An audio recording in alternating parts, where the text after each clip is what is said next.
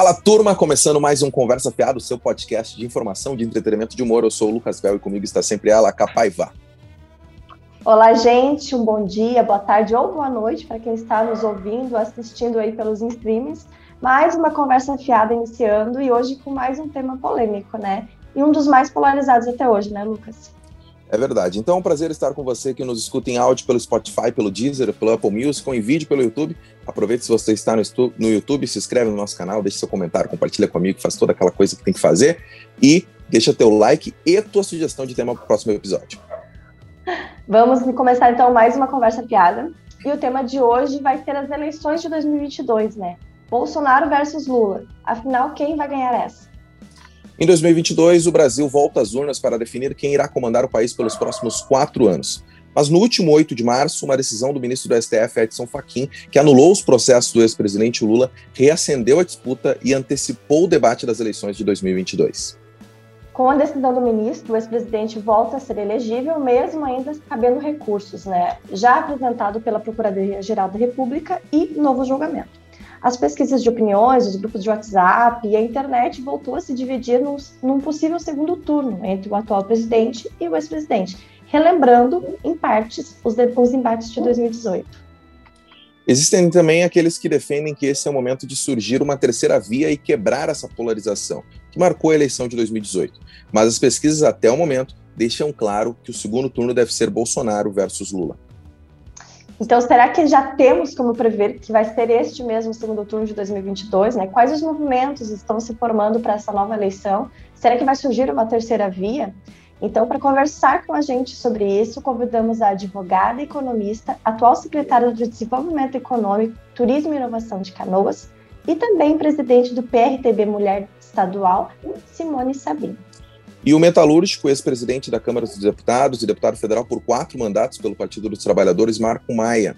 Marco, vou começar contigo. Primeiro, obrigado por topar conversar com a gente. Uh, podemos garantir já que o segundo turno de, 2020, de 2022 vai ser entre o atual presidente Bolsonaro e o ex-presidente Lula? Olá, Lucas, Carol, Simone, uma satisfação, um prazer estar com vocês aqui neste podcast. E também dando bom dia, boa tarde ou boa noite, né? Dependendo do horário que estiverem nos ouvindo, nos assistindo né, a, a esse podcast. Olha, eu te diria que em política nada é definitivo, né? Você sempre pode ter alterações, variações dos cenários políticos, econômicos, sociais, ou seja, a própria conjuntura uh, econômica, política e social do país em um ano pode mudar muito. Né? E, portanto, você fazer uma afirmação categórica de que nós teremos no ano que vem né, uma eleição polarizada entre Lula e Bolsonaro, ah, eu te diria que é temerário você fazer isto de forma categórica ou uh, tão definitiva. Agora, todos os elementos apontam para isso, né? Ah, o que a gente assiste hoje, se fôssemos tirar uma radiografia ou bater uma foto do momento atual, nós teríamos uma eleição que se daria num segundo turno entre Lula e Bolsonaro, entre Bolsonaro uh, e Lula.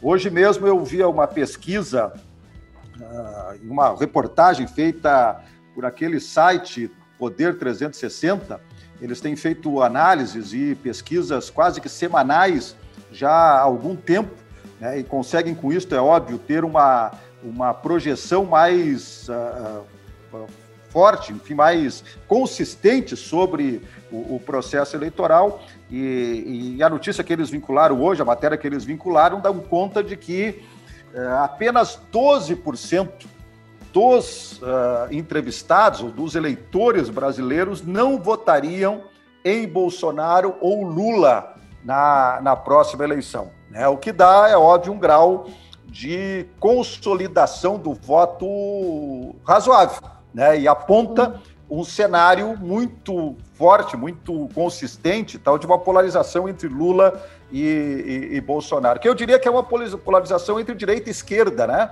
Nós hoje temos muito menos espaços para centro. Eu diria que temos menos espaço para o centro e mais espaço para a extrema, para os extremos, né, que seria para a extrema esquerda, para a extrema uh, direita. E esse talvez seja o grande desafio que vai estar colocado né, para quem estiver disputando a eleição, que é ganhar este centro, né, estar mais próximo destes, deste centro político, seja ele o centro-direita ou centro-esquerda, né, que pode, é claro, com isto garantir o futuro, uma vitória nas eleições. Então eu não cravo que será Lula e, e Bolsonaro, Bolsonaro e Lula, mas também acho que há uma tendência muito forte, muito grande, para que isso venha de fato acontecer e se repetir né, essa disputa direita-esquerda de forma mais clara, mais objetiva nas eleições do uhum. ano que vem, em 2022. Uhum. Então a gente vai puxar para Simone e a gente sempre faz a mesma pergunta ali. Simone, o que que tu acha? A gente pode já garantir ou a gente já pode afirmar que esse segundo turno de 2022 vai ser entre Bolsonaro e Lula? Bom dia, né? boa tarde, vou, vou, seguir também, porque a gente não sabe o horário, né? Eu não almocei ainda. Lucas, Caroline, Carol, Marco Maia, meu vizinho, não sei se continua sendo meu vizinho aqui no Moinhos de Vento. continua? Sim, sim, continuamos por aqui. Ah, eu também, uh, com, com, continuamos aí, então, uh, eu também não posso, não vou afirmar, né? Hoje, se fosse hoje, nós diríamos Lula e Bolsonaro. Porém, nós temos um tempo aí a, a, andar, né? A gente sabe que a gente não tem bola de cristal. O que, que vai acontecer, né? Como vai se dar essa pandemia? O que, que quais são? O que, que vai acontecer com Lula? O que, que vai acontecer com Bolsonaro? Mas é certo, né, que se tivermos uma disputa entre Lula e Bolsonaro, eu acho que vai ser muito bom até mesmo para a sociedade, né? Acho que é um momento de se mostrar realmente o que, que a sociedade quer. E também uh, pode existir nesse meio tempo aí uma terceira pessoa, né? Quem sabe não veio uma mulher, né? Ah, a gente não sabe. Nós não temos como afirmar na política, na economia, a gente sabe muito bem que as coisas mudam, na, principalmente na política. A, a, gente dorme com uma política e às vezes acorda com outra, né? E nós temos esse fator, infelizmente, que está pesando bastante, que é essa pandemia, essa doença, que está mexendo muito não só com, o Brasil, não só com Canoas, não só com o Rio Grande do Sul, mas com o mundo inteiro. Então ficaria muito difícil afirmar. Acredito sim que terá Lula e Bolsonaro em 2022, sim, pra, inclusive para segundo turno. Mas afirmar isso não temos como uh, uh, dizer. Eu sempre digo que uh, que nem, que nem processo, né? Tu, tu, trabalha todo com procedimento, com processo. Nós vimos aí a modificação do, do processo do Lula, né? Que é, em algumas, em certas partes, totalmente correto. Né? Então, a gente sabe muito bem que um andamento de um processo pode mudar no, no finalzinho, né? Nos, nos, últimos minutos, assim, que nem jogo de futebol. Então, é muito complicado. Mas eu creio, sim, que, que vai dar Lula e Bolsonaro. Vocês acreditam, assim, de fato, tá? Eu sei, eu sei que existe uma polarização uh, e era muito grande entre o PT e o PSDB, uh, eh, desde as, de quase todas as últimas eleições, desde o período democrático, e aí depois vem o, o fator Bolsonaro em 2018, que surge como alguém que ninguém acreditava que poderia vencer uma eleição, e aí vai para o segundo turno e aí vence a eleição. Uh, mas vocês acreditam mesmo que no atual ambiente, com o Lula sendo candidato, vamos colocar esse cenário, tá? Uh, existe uma possibilidade de surgir uma terceira via que possa comprometer a força política que esses dois têm, tanto Bolsonaro quanto Lula, e a gente fala de Ciro Gomes, a gente fala do, do, do, do ex-juiz Sérgio Moro, do próprio Huck, do Dória, o próprio Eduardo Leite, que se fala. Vocês acreditam que tem, uh, de fato, essa possibilidade de surgir uma terceira via que comprometa a força política de ambos? Eu acho muito difícil, muito difícil. Eu acho que o capital político de ambos, tanto de Lula quanto do Bolsonaro, está muito firmado. Né? Eu, eu, eu não, não gosto muito dos extremos, eu acho que a gente tem que trabalhar numa composição, uh, chegar a um meio comum. Né? não gosto dessa coisa de extrema-direita, extrema-esquerda, eu acho que todos nós uh, merecemos né, ter uma conciliação. Mas eu não acredito uh, que, que vá surgir uma terceira via como eu disse, a gente não tem uma bola de cristal, a gente não pode afirmar. Mas eu acho que o capital político, tanto de Lula quanto de Bolsonaro, é muito forte para existir uma terceira via. Creio sim que vai, vai haver uma desestabilização, porque creio que o centrão, o centro vai apoiar, sim, vai se juntar o PSDB, esses partidos, com a parte, vamos dizer, né, já que a gente está usando esquerda e direita, com a esquerda. Isso sim, creio que vai acontecer. Uhum. Olha, eu, eu acredito, viu, que concordo aqui com a Simone nisso, é muito difícil aparecer uma alternativa é, viável, né, que tenha é, condições objetivas de se apresentar como uh, viável, como uma alternativa a esse processo de debate, discussão entre a esquerda e, e a direita. Agora, em 2016, eu conheci um, um, um sociólogo uh, no Brasil aqui que fazia pesquisas e análises políticas para a direita, uh, os grandes grupos financeiros e econômicos e tal. E ele me procurou lá em, em, em, Brasília porque ele queria, de alguma forma, ajudar, ele analisava os cenários eleitorais naquela oportunidade e, e ele queria ajudar o PT, ajudar a esquerda a desenvolver a sua estratégia, porque ele já enxergava né? Primeiro que ele, na, na, concepção dele, ele disse, olha, os únicos que têm condições de trazer melhorias para o povo, né, construir uh, projetos, relações mais claras e objetivas com o povo trabalhador e tal, é a retomada do PT de novo, para retomar, enfim, todos aqueles programas sociais, aquelas iniciativas todas. Mas ele já enxergava naquela oportunidade, 2016, isso, que a força do Bolsonaro era grande, que o Bolsonaro estaria no segundo turno com um candidato da esquerda. Né? E aí ele mesmo já fazia essa análise, daquele, estou falando aqui em 2016, quando ele me procurou, ele já dizia naquela oportunidade que seria o Bolsonaro contra alguém da esquerda. E ele dizia, se for Bolsonaro contra Lula, ganha o Lula. Se for Bolsonaro contra uh, qualquer outro candidato que não fosse bem pensado, bem articulado, ganha o Bolsonaro. Né? E ele estava correto nisso. Né? Ele estava certo porque ele, ele já lia que a concepção política do Bolsonaro ela dialogava com os setores médios da sociedade brasileira com muita força. Né? Então, o que quer dizer? 60% da população brasileira é conservadora nos costumes. Uh, e o Bolsonaro ele representa um pouco disso, né? ele, ele se expressa falando para esta parcela da sociedade brasileira que é conservadora.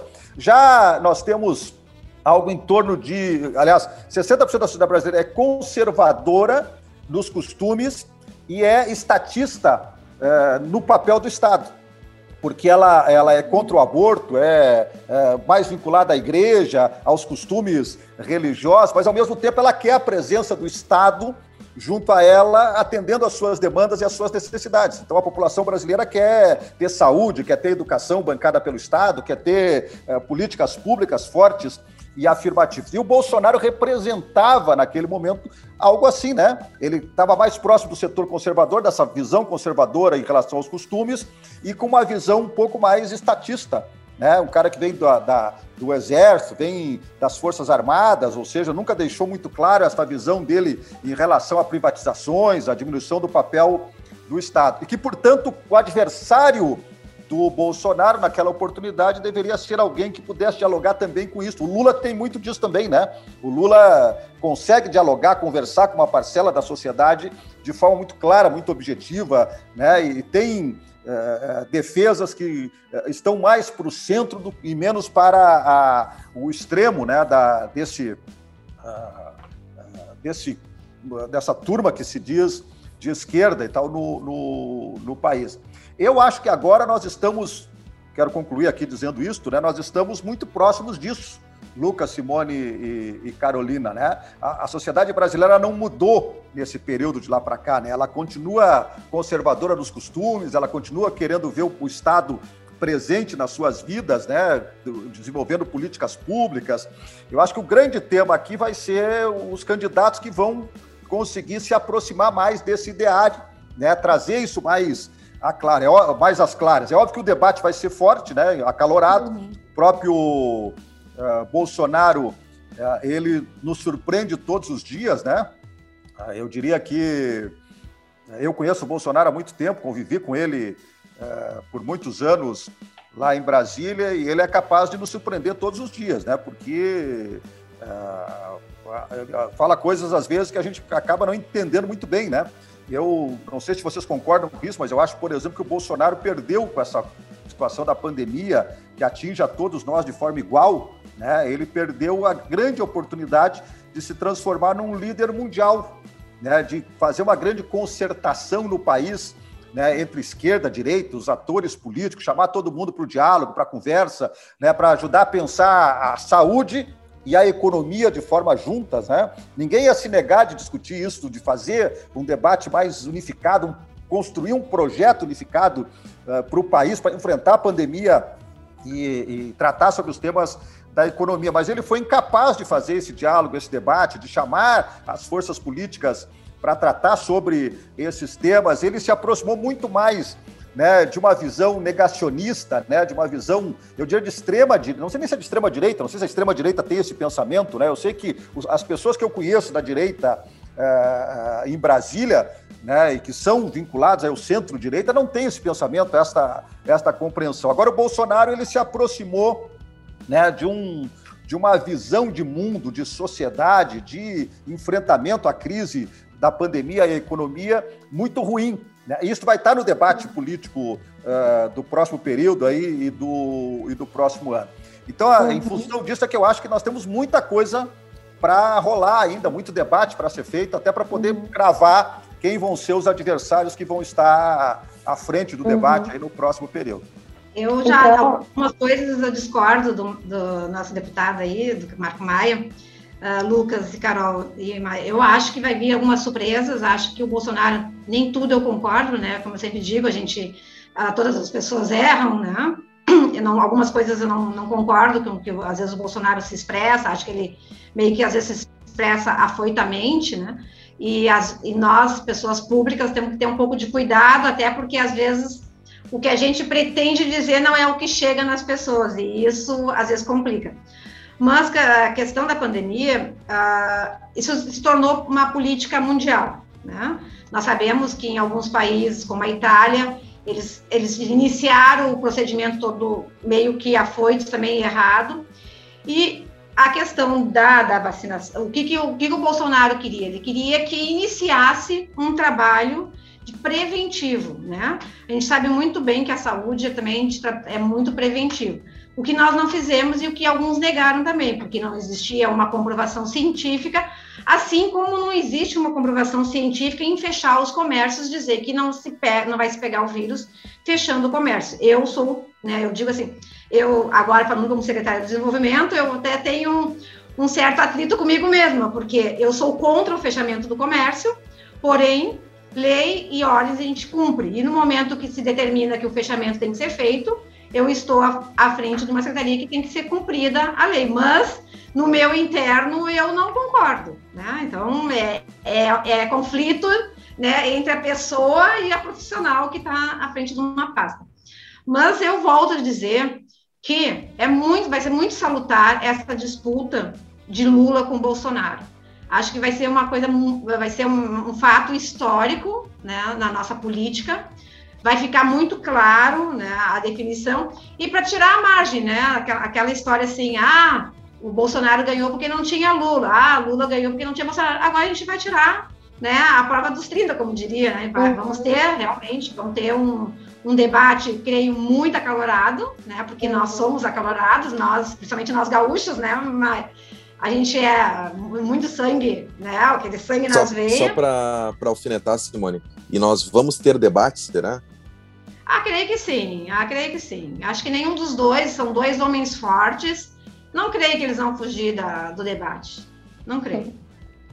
É, aproveitando também ali, Simone, e deputada Marco, é, de que forma vocês acham que a pandemia vai interferir e, de certa forma, influenciar nos resultados, né? Então, o combate, digamos assim, a, a pandemia tem sido feito de uma forma bem diferente pelo Bolsonaro e conversada, né, de outra forma também diferente pelo, pelo ex-presidente Lula. Então, o que, que vocês imaginam que a pandemia é, é, é possa muito, influenciar? Carol, é muito fácil falar, né? Ah, a gente faria assim ou faria assado. Por exemplo, nós tivemos a, também a crise da H1N1, que também foi né, uma coisa bem pesada. Eu creio que a, a, pandemia, sim, vai ser uma influenciadora bem grande nas eleições, porque as pessoas, quando tocam em si, elas sentem. Quando é no outro, né? No, quando é no, no, vizinho, quando é no gramado do vizinho, ela não está acontecendo comigo. Nós temos isso muito no Brasil. As pessoas não se colocam no lugar do próximo. E sim, ela, nós somos muito individualistas. E isso é uma coisa do brasileiro, por exemplo, o europeu não é assim. Mas eu, eu creio que ah, o final dessa pandemia nós vamos ter um resultado positivo, ah, inclusive com a liderança do Bolsonaro. Ah, nós estamos logo vai ser anunciado algumas coisas, uma, uma novidade aí em questão da vacina, e então pode ser que nós vá despontar né, nesse, nesse mundo dessa pandemia. Então são coisas assim, ó, deixa, nem, deixa, desculpa, a política desculpa, ela é muito, muito Não, dinâmica. Desculpa, desculpa. Desculpa que assim, uh, vou, vou, vou, trazer a visão do, de uma pessoa que talvez está nos assistindo e que não pense. Eu não consigo enxergar o que, que, é o lado positivo quando a gente fala em quase 300 mil mortes, a gente fala um desastre ah. econômico. Uh, não consigo não, mensurar ou visualizar isso. Um, eu falo em positivo na situação de que nós vamos ter um resultado, quem sabe, de, de resolver esse problema muito antes que eu, que não dá para comparar o nosso país, o tamanho do nosso país, com outros países que às vezes as pessoas Sim. fazem a comparação. É, isso é verdade. Né? Concordo contigo. Concordo aí, contigo. Às, às, vezes as pessoas comparam ah, Brasil com a Itália, com a Espanha. Pô, quem conhece a Europa sabe que são países pequenos, não dá para a gente comparar. Hoje, por exemplo, a Holanda não tem casos e não tem tá, vacinação. Mas tu, você, você mas vamos é, voltar para para o nosso mundo. Não, não, só para só concluir, tá? Você, você, logicamente, deve estar com o Bolsonaro em 2022. Uh, a única coisa, e aí eu concordo uh, quando o Marco Maia fala em capital político, por exemplo, acho que o Bolsonaro estaria talvez muito próximo da reeleição se tivesse unido o Brasil em torno dessa pauta, e eu, eu, eu faço essa leitura também. Tu não acha que ele perde muito capital político para 2022 por causa das atitudes que ele que ele puxou desde o início da pandemia, a gente fala já de, de mais esse de um é ano. Um grande, esse é um grande problema dos políticos, às vezes eles se perdem na sua assessoria, né?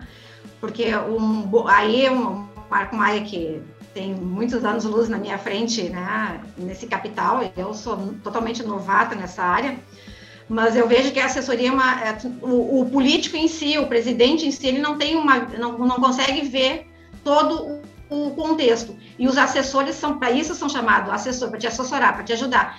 E eu, eu, vejo que às vezes o Bolsonaro peca nisso aí. Ele uh, traz tudo para ele, não escuta a assessoria, às vezes não escuta as pessoas, né? E às vezes se perde nisso aí. Uh, também acredito que o Lula também faça isso, né? Eles, como eu volto a dizer, são homens fortes, têm personalidades fortes. Uh, eu quero só retornar na, na, questão da pandemia, porque a gente fala, ah, não, vamos vacinar. Eu, hoje mesmo estou abrindo, ontem eu fiz um ofício para o nosso ministro, e eu estou abrindo nas minhas redes sociais, eu acho que a, as Forças Armadas elas devem ser vacinadas imediatamente, né? Porque eles estão à frente. Uh, claro, todo mundo deveria ser vacinado, mas a gente sabe que o problema da vacina é mundial. Mas, eu vou ter que entrar um gancho aqui, Simone, me desculpa, mas tu acha que ele deve ser, ou as Forças Armadas devem ser vacinadas antes dos professores, por exemplo? Os professores não estão em aula, eles não estão em sala de aula, eles estão em casa. Mas aí não tem como abrir as escolas também, se não vacinar Sim, eles. mas aí que eu tô te dizendo, mas só que hoje quem está na rua, quem é que está na frente, quem é que está, por exemplo, eu participo de todas as vacinações. Quem está te dando o respaldo na vacinação? Quem que vai no assalto? É, é o policial, né? Ele está na rua constantemente. Hoje, sim, hoje, estou dizendo assim, se nós tivermos que fazer opção, pessoal da saúde, né, segurança, eu poderia dizer assim, ah, quem sabe então funcionário público, dá para a gente se colocar no, nesse meio, as mulheres, né? Mas aí Mas tu coloca a brigada, não o exército, né? Não, eu, não, eu falo em brigada, guarda municipal e polícia civil, eu falo nisso aí. Ah, e essas que estão na frente mesmo, né? Que estão ali no dia a é. dia conosco. Esses eu acho melhor. Quer ver, quer ver um outro pessoal que deveria ser vacinado imediatamente? Os lixeiros. Eu vou fazer uma campanha para os lixeiros, porque eu não deixei nem nenhum momento fiquei sem ter a arrecadação do meu lixo na frente da minha casa. E eles também estão suscetíveis, estão pegando lixo, estão pegando toda, todo momento algo que alguém tocou. Né? Então, é, é, difícil mesurar né, quem é o mais importante, quem, quem não é. Mas hoje Mas eu... nós, ah, existe uma escolha, então é isso que eu digo assim, foi, foi escolhido os idosos a princípio, porque a, o vírus atacava a princípio os idosos mais. Hoje, essa nova cepa, já, a gente já sabe que não é isso. Hoje é os jovens, né, crianças. Então, também, uh, se fosse mudar, hoje nós teríamos que vacinar quem? Os trabalhadores que estão na rua. O, o motorista de ônibus, o cobrador de ônibus, né? Que estão que estão ali junto com. Então, é, é, é, é, difícil, é muito complicado tu está, eu sempre digo, a gente não vai conseguir agradar todo mundo. Né? Alguém vai ficar eu, desagradado mas sem, sem, sem sua resposta. É. Mas eu diria o seguinte, Simone, se vocês me permitem aqui. Claro. Uh, eu acho que o tema da pandemia ele vai fazer parte do, do debate político, eleitoral, né? E, e, é óbvio que nós vamos ter que discutir a exaustão né, no próximo período o comportamento do governo brasileiro em relação à, à, à pandemia. Eu acho que o primeiro erro, Simone, é, é quando o Bolsonaro criou uma, uma distância ou uma diferença entre a pandemia, a saúde e a economia, certo? Os dois temas, na minha avaliação, têm que ter o mesmo nível de prioridade. E, é, assim como é ruim uh, você fechar tudo né, em função uh, da pandemia e da, do, do, nível de contágio que esse vírus produz, é ruim você uh, a situação que vive os nossos comerciantes, os nossos empresários e tal, que acabam sofrendo, é óbvio, os efeitos econômicos de uma crise que é da saúde. Por isso que eu digo que a primeira questão, o primeiro debate que nós temos que fazer é qual o papel de um governo, de um, de um Estado federado, né, de uma união, como é chamado o nosso, o nosso país e tal, na condução deste processo. Saúde e economia não caminham separadas, elas caminham juntas. Não é à toa que nós tivemos agora, por exemplo, é, está chegando a 1.500 assinaturas agora de empresários do setor econômico, do setor financeiro, né, do setor industrial, do setor comercial e tal, dizendo para o Bolsonaro, Bolsonaro chega. É, não há uma disputa, uma briga entre política, entre economia e saúde, saúde e economia. Se nós não resolvermos o problema da pandemia, a economia não volta ao lugar. Nós não conseguimos resolver o problema da, da, da economia. E se nós não enfrentarmos isso de forma uh, contundente, né, uh, não tem resultado positivo, Simone. É, nós não, temos aí. Eu nós estamos chegando a, é, nós estamos ah, chegando a 300 hoje, mil, 300 mil mortes. Os hospitais estão abarrotados. Eu, por exemplo, que tenho plano de saúde, eu não estou saindo de casa, e não estou saindo de casa não é porque eu tenho medo, porque eu tenho receio de ficar uh, doente. É que se eu ficar doente, eu não tenho para onde ir, certo? Eu não quero ligar para Simone, para o Jairo Jorge, para dizer, ô Simone, já me arruma um, uma leito. vaguinha numa UTI aí para mim, um leito para mim poder entrar, que eu não tenho leito. E não tem porquê, não é porque a, a, a culpa da Simone ou culpa do Jairo, é porque nós temos muita gente se contaminando ao mesmo tempo e exigindo que o poder público dê conta de uma situação quase que impossível dele Mas aí nós temos que e não entrar... evitar o, o, contágio. Aí o presidente deu um mau exemplo, Simone. Nós temos, que, nós temos que avaliar isso. O presidente ele não usava máscara, ele desincentivou as pessoas a, a, a não se aglomerarem. Ele deu um mau exemplo nesse aspecto. Ele não comprou vacina, ele negou a vacina até o último momento. Hoje eu estava vendo um videozinho aí na, na internet essa semana o Bolsonaro, não, eu nunca neguei, nunca fui contra a vacina. Tem 20 falas do Bolsonaro que assim, Marco, vacina. Ele, chegou, ele chegou a dizer que quem tomasse vacina podia virar jacaré. Né? Ele brigou lá, quer comprar vacina, vão comprar na casa da, na, na, sua casa, não sei o quê. É, aqui não é, eu estou numa crítica política, eu sei que essa não é a tua opinião, não é a tua, a tua visão e tal. Uh, e volto a dizer, eu, quando me encontrar com o Bolsonaro, eu sou amigo dele, eu vou dizer, Bolsonaro, tu me surpreende, porque eu achei que tu ia entrar para ser presidente e tu ia consertar o país, tu ia uh, fazer uma unidade do país, ia chamar todas as pessoas para tratar sobre os assuntos da saúde, da economia, num, num processo que, que, é, que é de pandemia, ninguém ia ser contra isso. Ele poderia ser hoje um grande líder uh, nacional, mundial, uma referência, não podia estar vacinando todo mundo. O problema hoje não é quem você vai vacinar, né? O quem você vai dar prioridade. O nosso problema hoje é comprar vacina. A, ah, mas a própria aí prefeitura, eu vou ter que entrar, Maia, porque aí... A própria aí... prefeitura de Canoas, por exemplo, está comprando vacina. Porque o tá, Bolsonaro. Tá comprando, ela está entrando no processo para comprar, né? Claro, porque, consórcio, né? Porque o governo tá, federal não, não comprou a vacina. O, ah, só um pouquinho, só vamos, o, vamos, vamos contextualizar. O Bolsonaro era contra comprar vacina. Ele demorou, ele, ele brigou, ele fez live na, na, na, ao vivo, tá lá gravadinho isso, lá ao vivo, brigando com o, o, Dória, e eu não tenho nada a ver com o Dória, mas brigando com o Dória para dizer que Dória não vou comprar a tua vacina, essa vacina chinesa, essa vacina que tem inclusive um chip que, que foi feita pelo chinês, que é um troço meio maluco, meio fora da, da, da casinha, né?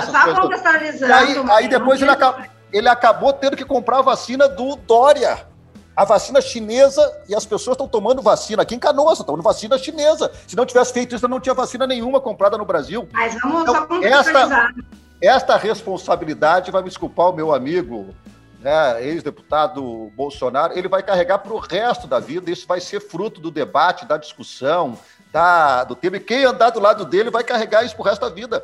Tá, é por isso que eu, é por isso vamos deixar, vamos deixar Simone. Simone, fala aí, Simone. Tá. Tá, para começar, uh, Bolsonaro assinou a primeira compra de vacina em novembro de 2020.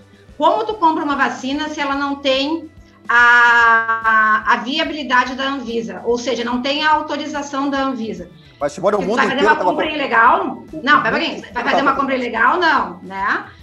O, o Bolsonaro, ao mesmo tempo, ele já autorizou a, a fabricação da vacina e estava sendo feita isso, estudos no Brasil, a, bem desde o início. Tanto é que logo nós teremos a fabricação da vacina aqui no Brasil. E isso que eu falo, por isso que eu digo assim, não é questão do positivo ou negativo.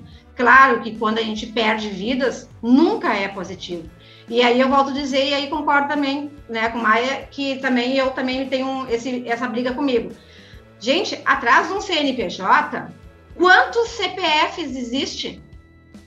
As pessoas não fazem essa ligação normalmente na, menor, na, naquele barzinho lá da nossa esquina da nossa casa. É um dono, mas quantas pessoas? Normalmente três, quatro, e fora os, os CPFs que, que, que, trazem produto. Então, um, um, empreendimento ele gera muitas CPFs, muitas vidas, e é a dignidade do ser humano o trabalho.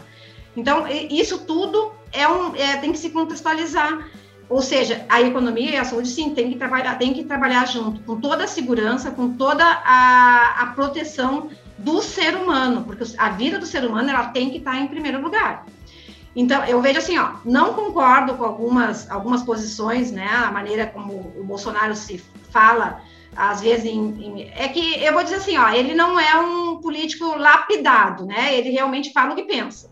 E eu ah, acho que é isso que o povo gosta, né, ele fala o que ele pensa. Simone, um pouquinho. 27, Não, eu vejo assim, ó, nós vamos nos surpreender, nós vamos nos surpreender, porque nós somos o quinto país em vacinação, né? Nós estamos uh, praticamente à frente. A Alemanha hoje está fechando tudo, ou seja, eles estão entrando numa terceira fase do vírus. A Alemanha, um país bem mais desenvolvido. Tu conhece a Alemanha, tu já, já esteve lá. A gente sabe o tamanho da Alemanha e sabe como é que eles vivem. E se nós continuar no mesmo ritmo... Não podemos se comparar. Nós vamos entrar na terceira, na quarta fase, na quinta não, fase. Pode ter certeza, Maia, que nós não vamos entrar nesse ritmo. Logo nós vamos ter vacinas para, to para toda a nossa população. Vamos. Isso é um problema mundial, sim, a vacinação é um problema mundial. Nós estamos não tendo insumos, até inclusive, para outras uh, doenças, né? Porque os insumos estão uh, sumindo do, da, do mercado. E isso não é só no Brasil, é em outros países também. Então, é, é uma coisa assim, é que nós não estamos acostumados.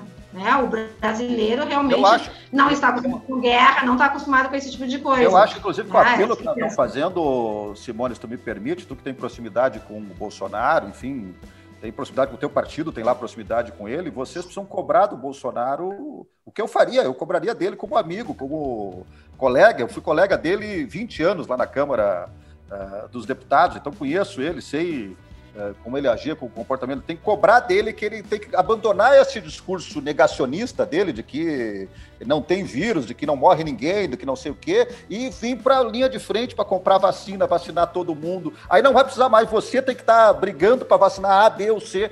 Eu quero ser vacinado, você tem que ser vacinado, todo mundo tem que ser vacinado nesse país. Né? Para começar a aula tem que vacinar os professores, para uh, uh, para botar trabalhador na, nas empresas tem que vacinar o motorista do ônibus, o cobrador, enfim, a, a, segurança tem que ser vacinada, você tem razão. Então aí na linha de frente, inclusive para impedir que haja aglomeração, tem que estar tá lá um, um soldado, um brigadiano, um policial. Então você tem toda a razão nisso. Agora, vocês têm que convencer o Bolsonaro a abandonar esse discurso. Mas ele não está, tanto é que nós, nós, compramos e queria dizer, ó, quem sabe nós não vamos ser um exportador de vacina, mas quem sabe. Só para a gente continuar, eu nós já prevíamos. Você sabe que, que a, nossa máxima, a nossa máxima aqui, Simone, é o seguinte: não basta trocar o ministro, tem que trocar o presidente. Viu? Olha o que os Estados Unidos fez. Trocou o Trump pelo Biden, estão vacinando 3 milhões de pessoas por por dia. deixa eu só. E vamos, de... vamos, Maia, lá é um país de pesquisa. Nós não investimos em pesquisa no nosso país. É um grande erro dos governos passados, não investir em pesquisa. Eu mesmo tenho um pesquisador na minha família que está há 38 anos morando na Holanda, porque no Brasil nunca foi investido em pesquisa. E isso nós temos que voltar a ter no Brasil. Pesquisadores, nós temos que manter nossos cientistas, Simone, pessoas, as nossas pensantes. Só porque a gente está cuidando do tempo aqui, a gente já previa ah, é, que, o clima, que, o clima, que, o clima, iria esquentar e que eu, eu acho que isso já é um termômetro do que vai ser a eleição no ano que vem. Só para a gente continuar aqui, uh, deixa, deixa eu puxar para vocês uma, uma. mudando um pouco do assunto. Uh, já se fala um pouco, e vou iniciar pelo, pelo deputado, vamos tentar ser um pouco mais breve só agora, uh, uma possível união né, do PT com alguns partidos de centro. O próprio Lula já fala sobre isso, no sentido de fazer uma grande união para derrotar o bolsonarismo. É, é, essa frase que se fala. Isso não é um pouco, uh, deputado, na sua avaliação, uh, aquela visão da velha política, né, de que se une todo mundo, de que se coloca todo mundo no mesmo barco? Olha, eu acho que isso só será possível, uh, Lucas, com a candidatura do Lula. Né? Mas aí porque o Lula ele extrapola o, o mundo da política tradicional, né, do mundo da, das coligações partidárias e tal. O Lula é um, um ser político, né? E, e, e, o Lula sendo candidato, né? Isso também não está batido o martelo ainda que o Lula será o, o candidato, mas se ele for o candidato, abre esta possibilidade de uma frente um pouco mais larga, que vai até centro esquerda, pegando um pedacinho da centro-direita também, né? Porque uma parte do centrão, a Simone já colocou isso no início, né? Uma parte do centrão corre o risco de vir com o Lula também. Né? Até porque conhece o Lula, sabe né, como ele lida, sabe quais são os programas, os projetos que ele uh, implementa então. Uh, eu diria, bom, não é o ideal, né? Mas enfrentar o Bolsonaro não vai ser fácil também, né? O Bolsonaro, como a própria Simone também já colocou aqui, tem um, um uma força política né, que se consolidou aí neste, neste último período. E é óbvio que uh, o interesse de derrotar esse negacionismo hoje ele é muito maior numa parcela significativa da sociedade do que a própria disputa eleitoral pura e simples. Não é à toa, volto a dizer aqui, que saiu esse manifesto com mais de 1.500 empresários do setor financeiro, econômico, né, político, eh, cobrando do Bolsonaro um comportamento diferente em relação ao enfrentamento da economia e da, e da saúde. Isso é um campo político que já vai se consolidando, se conformando, né, para se afastar do bolsonarismo e, quem sabe, vir ali na frente se aproximar mais do centro, né, se aproximar do lulismo, né, porque também não é. Eu acho que o bolsonarismo e o lulismo são duas hoje uh, vertentes muito fortes no país que vão a, a, aproximar e agregar campos em torno de si, que vão gravitar em torno, em torno de si. Uh, então, bom, não é o ideal, mas é o que, o que é possível que está colocado na minha avaliação também para esse próximo período. Eu tenho certeza que isso vai ocorrer. Né? Tenho certeza que uma, uma, grande parte do Centrão vai apoiar Lula, eu acho que vai ter uma concentração, até porque eles estão, estavam já acostumados com uma, uma outra didática, né? E o, e o Bolsonaro entrou, mudou, muita coisa mudou, e isso está afetando algum, até alguns conflitos de interesse. Quando o Maia fala dos empresários, eu acho que já tem um, um, fator aí. Os empresários estão apoiando o Bolsonaro em função que o Bolsonaro nunca disse, nunca concordou em fechar o comércio, em fechar, em fechar, os empregos, né? Ele sempre trabalhou na linha de algo, uh, eu não quero usar o profilático, eu não quero, eu quero assim, algo uh, de proteção anterior, né? que, que a gente conseguisse uh, uh, determinar, acabar com o vírus antes dele ser propagado. Né? E nós teríamos condições, algum, alguns locais, por exemplo, hoje nós temos em, em São Paulo mesmo, uma cidade que zerou, não tem casos de Covid, mas alguns partidos entraram na justiça porque estão contra a decisão da prefeitura em ter dado, uh, uh, vamos dizer assim, uh, os remédios, ou, autorizado seus postos de saúde a fazer um tratamento preventivo, essa é a palavra, tratamento preventivo. Volto a dizer, nós estamos vivendo um momento inusitável, todos nós temos medos, todos nós temos familiares, é complicado definir né, quem é prioridade e quem não é. A vacina ela vai sim chegar, mas uh, é um problema mundial, isso é um problema mundial, e essa não vai ser a última pandemia. E a política, ela muda muito rápido, muito do dia para a noite. E eu volto a dizer, eu acho que Bolsonaro e Lula vai ser uma disputa uh, saludar, salutar para a população brasileira, porque também a, a, própria população ela vai aprender. Nosso, nosso país ele não é muito da história, né? Ele não é muito de, de buscar uh, conhecimento. Ele, ele, ele esquece muito fácil. E isso vai ser, vai, vai vir à tona nos discursos, né? Nos debates, que eu espero sim, Carol, que tenha esses debates. Acho que vai ser muito importante debates desde que a gente que, que ambos, né? Tanto Bolsonaro quanto Lula, que ambos têm personalidade fortes sejam uh, tenha respeito, tenha coerência na hora do debate e que realmente tragam pautas importantes para todos nós brasileiros, né? Que é o que a gente mais quer, crescer e desenvolver o nosso país. Eu, por exemplo, né, não tenho não tenho poder para ajudar, estou tentando ajudar na minha cidade, quero que a minha cidade se desenvolva. Uh, não me importa hoje, eu sempre digo, não me importa qual é o partido, me importa é a cidade de Canoas. Mas, claro, estarei do lado do Bolsonaro, assim como o Maia vai estar do lado do Lula. A gente não, não é hipócrita em dizer que a gente vai mudar do dia para a noite, né? Nós vamos. Nós vamos gente, nos responsabilizar. E vamos continuar vizinho. Vamos Nós vamos nos responsabilizar pela segurança do Bolsonaro nessa próxima eleição aí, para não deixar ele ter facada mais. Né, é, para poder participar dos debates. Todo mundo quer esses debates, vai pegar fogo no parquinho, assim como já pegou um pouquinho aqui hoje. e a Simone falou uma coisa interessante sobre a medicação preventiva. A gente fez um episódio aí falando sobre drogas e entrevistamos uma doutora em psicologia e ela falou um pouco sobre isso também. Então, quem tiver interesse em saber um pouco mais sobre o assunto, também escuta esse episódio, né, Lucas? E agora a gente vai passar para o último quadro, gente, porque tá chegando a hora, da temida hora do Jogando na Fogueira. É, mas fiquem tranquilos que é só uma brincadeirinha de saia justa. A gente tem que correr que o tempinho tá voando.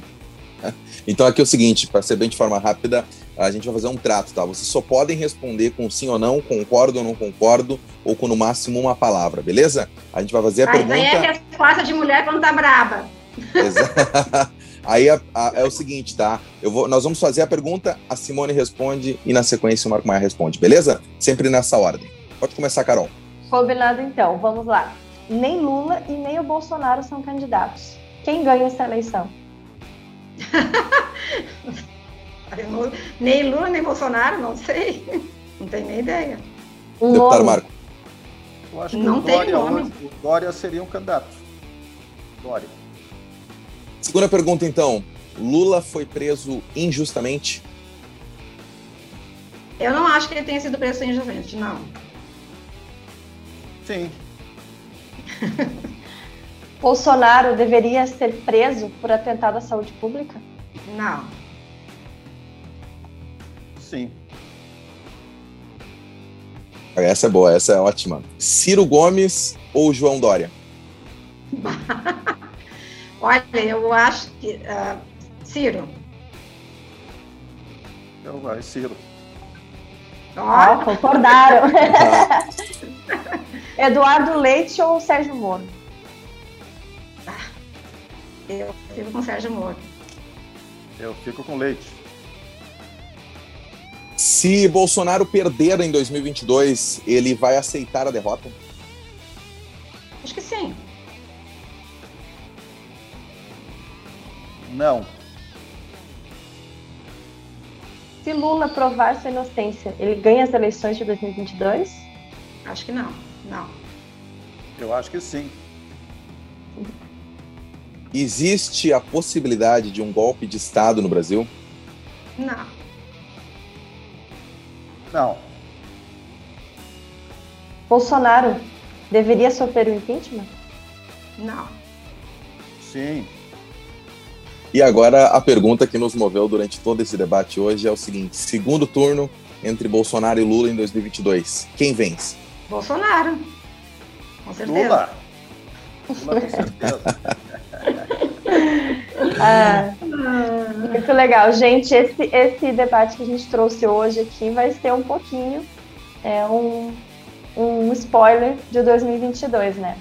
E a gente está chegando ao fim, então, de mais um episódio do Conversa Fiada. Muito obrigado a quem assistiu a gente até o final, quem ouviu aí pelo Deezer, pelo Spotify. Quem, quem acompanhou, já deixa aí nos comentários o que achou, dá a tua opinião também, já fala aí quem que vai votar, quem que vai torcer, quem não vai.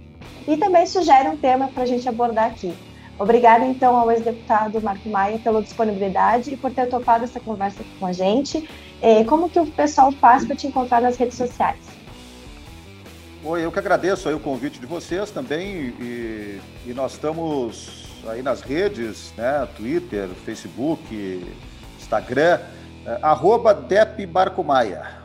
É, você consegue por aí encontrar todas as, as nossas redes. Obrigado, Simone, pela parceria, por aceitar também conversar com a gente. Como é que a galera faz para te encontrar lá nas redes sociais? Obrigada, Lucas, Carol, pelo convite. Obrigado, Maia, por participar aqui junto comigo. Foi muito Obrigado. bom essa participação. Ah, ah, eu tenho todas as redes também, Twitter, Instagram, Simone Sabim. Põe Simone Sabim lá, aparece, vou aparecer lá. Me sigam nas redes sociais para acompanhar um pouco o nosso trabalho e saber o que, que nós estamos fazendo né, pela nossa cidade, pelo nosso, por todas as pessoas. E um grande abraço para todos que nos estão nos escutando aí, que é bem importante. Acho que a, o as pessoas têm que começar a buscar os debates, né? Ver, ver essa diferença aí, buscar o conhecimento. Valeu, hein, Carol? Valeu, Lucas. Um abração, Maia. Um abraço, um abraço, tudo Obrigada. E então vocês já sabem que toda quinta-feira tem episódio novo em áudio no Spotify, no Deezer, também vídeo no YouTube. Quem estiver assistindo aí pelo YouTube já deixa o um likezinho no vídeo. Um beijo então e até o próximo episódio. Aproveita e segue a gente nas redes sociais e já manda sua sugestão de tema para a conversa fiada mais democrática do país. Um beijo, até!